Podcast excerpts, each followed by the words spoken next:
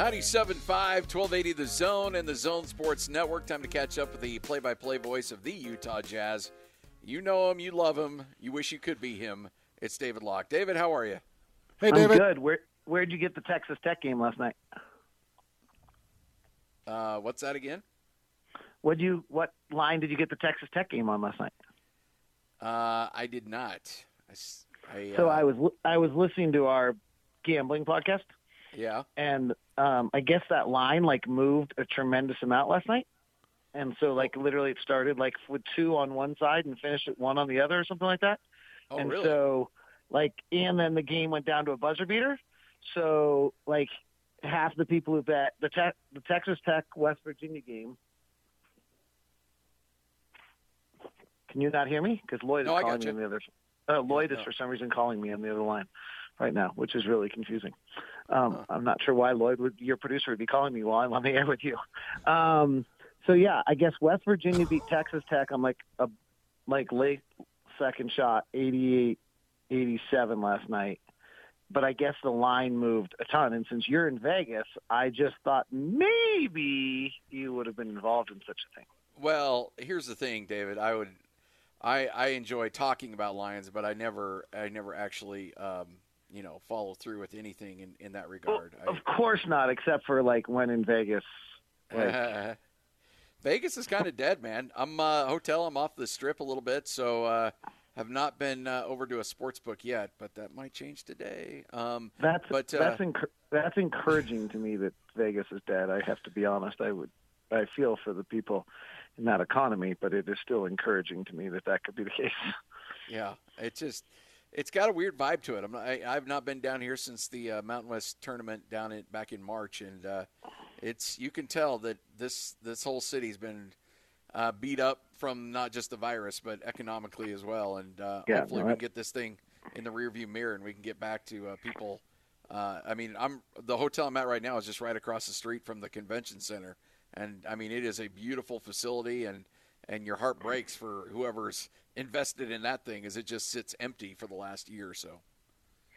Yeah, no, I mean that that's the that's the struggle we have. We just need to deal with it correctly, and then we have a better chance of taking care of it. Yeah. All right, so uh, just how good are the Jazz? Are the Jazz good? I think they're good. Um, you know, are they one of the either three or five really good teams in the league? Uh, maybe. Um, it would make some sense. And maybe six. Maybe Denver kind of rights the ship and gets in there at some point. Um, you know, we haven't had any COVID stuff that a lot of other teams have gone through. Um, in fact, the only COVID thing we had, I think, was like a great blessing that we got that last game of that road trip canceled, and then we got a little rest before we had to do that kind of quick back and forth, and now we're rolling. Um, so I, I, um, you know, there are some reasons why, but but the numbers are great. Like, um, and the style of play is worth talking about. There just are have only been five teams in the history of the NBA that have ever shot 40% of their shots as threes. They're doing that. Those teams have always been good. Those teams' offenses have always ranked very high, including of the five teams that have ever shot 40% of their shots as threes. Two of them ranked number one offensively, two of them ranked number two, and one of them ranked seventh. Um, so to be able to get off that many threes and that, have that kind of just proficiency in your three attempts, um, then if you make them, no team has ever made more than 37% in a season and we're making over 40 right now. So that I think that probably flips. I mean, I was trying to uh, do some work on kind of where are we exceeding likely. So our our effective field goal percentage and our effective field goal percentage defense are both a little off what I think they'll settle at. So we'll, you know, we'll we'll come down a little bit. But I mean, our differential is like plus 12 right now. So our difference, so it comes down maybe teams make two more shots or we miss two shots and they make one. So, you know, it comes down five points a night. So we're plus seven and we're pretty good. David, what's the most glaringly obvious thing that has changed since that? I think it was a two and three streak. They lost. Oh no, no! I think they were three and two in a five-game streak, losing to the Suns the Nets and the Knicks before they go on that eight game streak or this eight game streak they're currently on. What is the, the most glaringly obvious difference from that streak and the bumpy patch with the Nets and Knicks back-to-back games, and this eight-game streak that they're currently on? I'm not. I, I'm honestly not entirely sure. Um, I certainly didn't see anything coming out of New York that told me that um, they'd be all right. But if you recall, we did an interview. I'd have to check and see like what day of the week that was. But yeah, we played New York on a Wednesday, so you and I talked. And I don't know if you recall, but in that game, I said we match up much better with Milwaukee than we do with New York. Yeah, I do remember that. And we do. Like Milwaukee plays that shell and lets us swing the ball around the outside and shoot a bunch of threes, and New York got physical and into us defensively and altered our routes. And I just don't think we had figured out yet how to deal with teams that were kind of pushing us around and moving us and put and putting us, you know, not letting us run freely. Um, and so I think that caused, you know, we may have adapt. Maybe that's it, or we've gotten fortunate that no one's really gotten into us in a little bit. I thought the second quarter of the New Orleans game the other night, New Orleans got into us and we answered with 12 field free throws. And I thought that was a really big moment. I thought the other one was really big was Bojan's assist the other night. You know, some of them are really simple next passes, but so he's still not quite right. So he ends up with eight, you know, career high assists. I think those little things that everyone's kind of figuring out how they fit into it um, is probably it. But I, I'll be honest, I don't have a I don't have a great understanding of um, of w- what clicked in. I kind of see what we're doing well, but I don't know why it was so off. You guys, I'm getting a call right now. You really wish I just brought Mike Breen's calling me on the other line. I really should just like conference you in, and then you get get Mike Breen on the show. Look at you. Look at you. Well, we're playing the Knicks. He's like the greatest guy in the world, and he's like Mike Breen. I should tell this story. Mike Breen. This is like 13 years ago, I guess. So I'm calling my first game as a. Gosh, this could have been with the Sonics actually. So this is 15 years ago. So I'm calling the my first game in Madison Square Garden early in the year, first year NBA play-by-play announcer, and the Knicks. Um, we we call the game from Harlem, even though the arena's in Manhattan. When you're, um, I, that joke no longer Yeah. is funny during COVID, but like it's No. ridiculous how far away we are from the floor. And who shows up at my booth but Mike Breen to welcome me into the NBA? That's pretty cool. Like, is that the greatest? He's just the best. David Locke joining us right here on 97.5, 1280 The Zone and the Zone Sports Network. Jazz and Knicks tonight. Uh, what do you what have you noticed out of Knicks, uh, the Knicks as they try to turn things around? Well, they are tough on us for a few reasons. So, one is they they do get uh, physical and get into you a little bit, and they want to keep you on one side of the floor and do all those Thibodeau things. But if you can reverse the ball and get it moving side to side, they allow they allow the 27th most amount of threes in the league. So we're taking 44% of our shots as threes, and they're allowing 40% of our shots as threes. So we should take about like if you actually kind of skew that right. So they're we should take 50% of our shots as threes tonight, um, which is kind of great. Um, I'm waiting. You know, no team in the NBA has ever made 33s in a game. I want to see if we could think we could do it. You got to make eight for four quarters in a row. I mean, you don't really, right? And you have No. to, and the game has to be close enough that you still can shoot them in the fourth quarter. I think you'd have to make like 22 in the first half, and then you're ahead by so much that you just make a few more, and then you hit 30. Maybe tonight's the night we hit 33. What's the record? Yeah, the NBA I think record. I think it's like 26. Um, but no one's ever hit 30. Uh, Scott Rogers, the TV crew, had that in their notes the other day, so I should really be giving credit where credit is due um, for the Stoke notes. And I'm quickly scanning the Stoke notes today to see 25 is the Jazz record. I think it's 28. 20, isn't it? 29 is the most ever made in an NBA game by Milwaukee in Milwaukee, December yeah. 2020. Yeah, it was the And game 20, where Sam Merrill Go got the record with Sam Merrill hit the, Oh, uh, the right. record breaker. Yeah. You're right. Absolutely. Sa- That's right. I forgot my Utah State tie there. That's all right. Um, so yeah, Milwaukee has 29. Houston has tw- had 27 in April of. Um, uh, that can't be right because we didn't play basketball in April of 2020. So I don't know when they must have done it in April of 2019. Um, we've got our 25 is the fifth most ever in NBA history tied. So Well, I will say this. It's going to be uh, somebody's going to get hurt. Somebody's going to hit 30 this year. I think it's a foregone conclusion. So many. Somebody's going to get it. Yeah. Um, it's so many threes, though. It's just a crazy amount. Hopefully, it's not Austin Rivers with a repeat performance of 23 against the Jazz before this uh, Right. winning But- streak. it's crazy what he I mean, did. this is, but this, that's why I, they're such a tough matchup. Austin Rivers is one of the best isolation players in the NBA, and that's what we struggle with, right? Julius Randle is one of the better isolation players in the NBA. Um, I don't really know what RJ Barrett is, but he's playing much better. RJ Barrett, in the last five games, is 20 points, seven rebounds, shooting 49%, so he's vastly improved. Um, but th- this is why the Knicks are difficult for us, is that, you know, you look at the best, what, what do we not, you know, unless we fix this, this will be interesting to see. You know, the problem we have a little bit is if, if you kind of spread us out and you just go one-on-one at our guys, and then we're not great. Like that's, you know, that's our struggle is then Rudy's not involved defensively because, you know, we, we want Rudy involved in the pick and roll and you can't like, it, it, the problem is Rudy's too good. Like teams aren't even trying to play pick and roll against us anymore because it's like a joke at how great we are defensively on the pick and roll, and so it doesn't work. But when you start to look at us, you know, our isolation defense, we suddenly slipped to 19. Uh, you know, I think we slip a little, and that's where I don't know what we are exactly in isolation defense, but that's that's where we've got to try to f- figure things out, and that's you know that's where they cause us the most. That's why they cause us problems.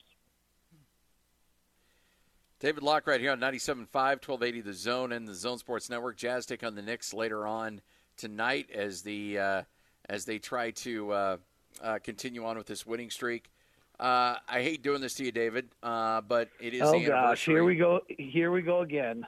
No, There's no, no. the, oh, is I don't mean to do this to you. I hate to do this to you. I don't think this will be a problem when I ask this question. Here we go. Like Well, you know, I just like I just don't right, want my you get last day as a member of the Utah Jazz organization. Here it comes. Go Scotty. Well, no, I just don't want. You, I'm not putting you in a bad place here. I just, I know it's the, I, I, I know it's just an emotional day for a lot of people around the league. Uh, but take us back to calling okay. that final game of the regular season. Kobe Bryant, his last game, and you're courtside. I believe you're, court- eh, maybe you weren't courtside for that one, but uh, but you were right no, there in the arena. I've got. I'll send. You, I'll text you this great picture Ron Boone made for me that I have in my office of me taking a picture of Kobe as he waves to the crowd goodbye. I mean, it was.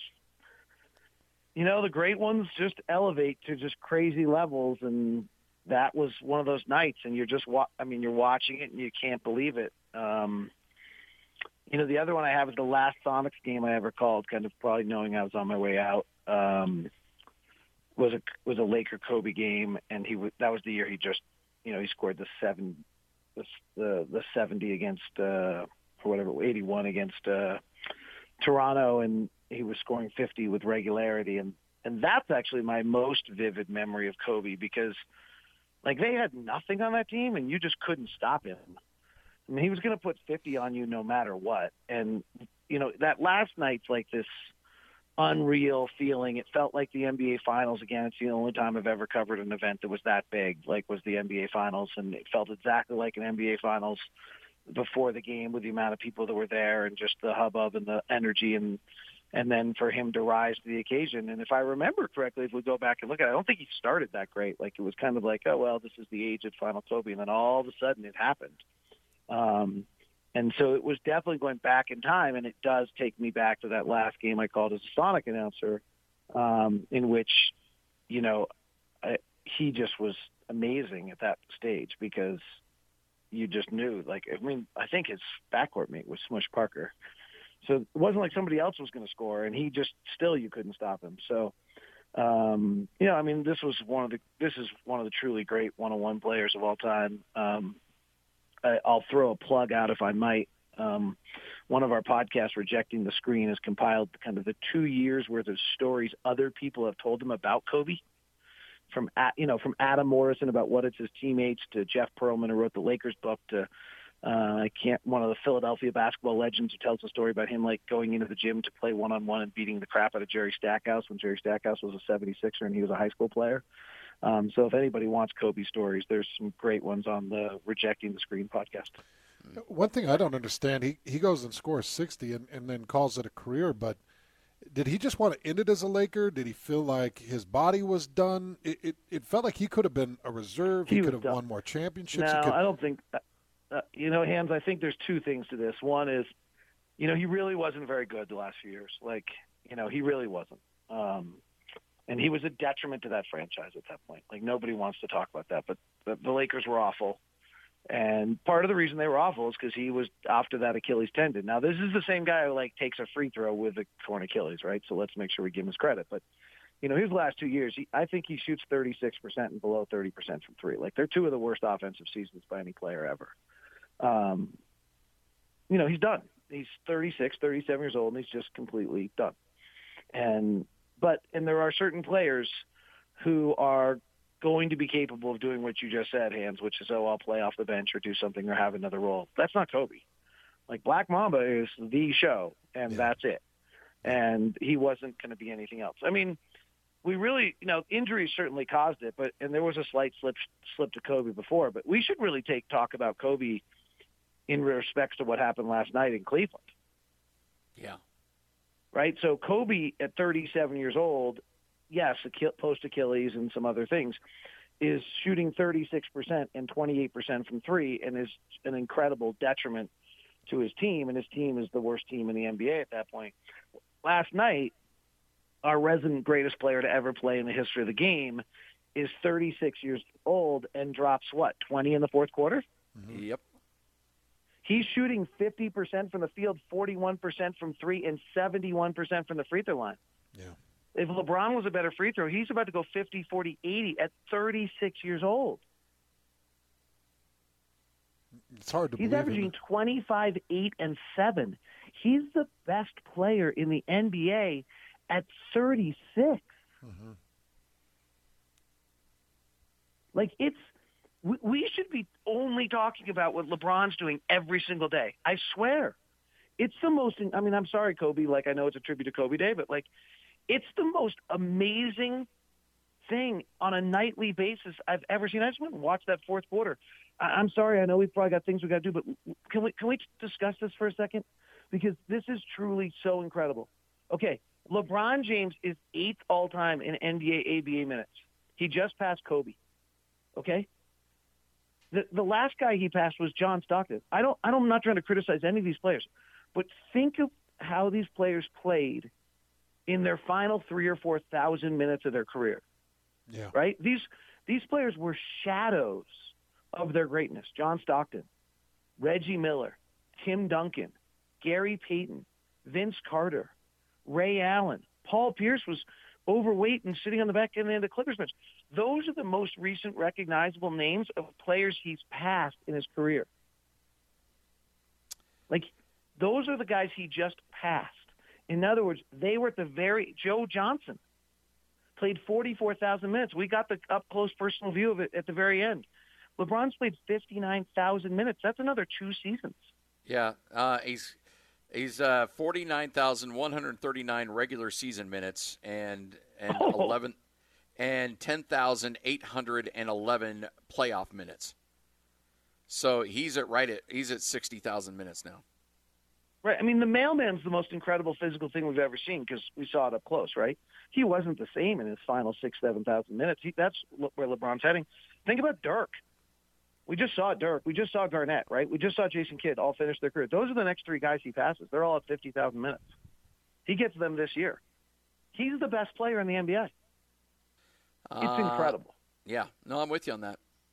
One hundred percent. David, appreciate your time as always, man. Great stuff. Sorry to take us away from the Kobe tribute to that, but No, you're all good. wanna- He's You're all good. last night was insane. Okay, see you. David Locke, play by play voice of the Utah Jazz.